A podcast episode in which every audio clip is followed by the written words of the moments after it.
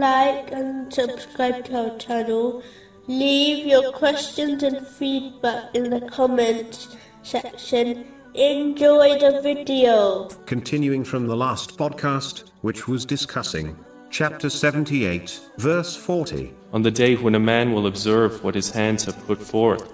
In a narration found in Sahih Bukhari, number six four four two, the Holy Prophet Muhammad, peace and blessings be upon him, advised that a person's true wealth is what they send ahead to the hereafter, whereas what they leave behind is in reality the wealth of their inheritors.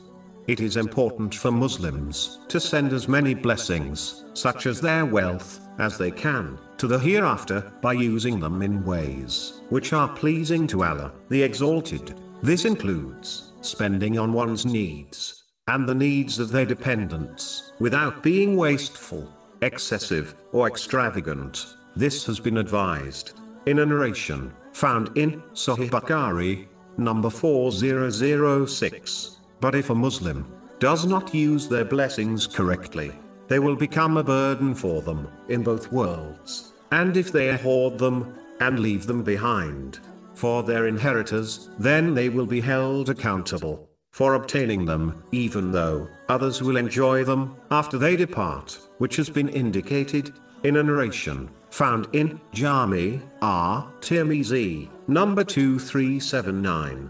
In addition, if their inheritors use the blessings correctly, then they will obtain reward from Allah, the Exalted, while the one who collected it will be left empty-handed on Judgment Day, or their inheritor will misuse the blessings, which will become a great regret for both the one who earned the blessing and their inheritor, especially if they did not teach their inheritor, such as their child, how to correctly use the blessings, which is a duty on them. According to a narration found in Sunan Abu Dawood, number two nine two eight, Muslims should therefore fulfill their responsibilities towards Allah, the Exalted, and people, and ensure they take the rest of their blessings with them to hereafter by using them correctly, as prescribed by Islam. Otherwise, they will be left empty-handed and full of regrets.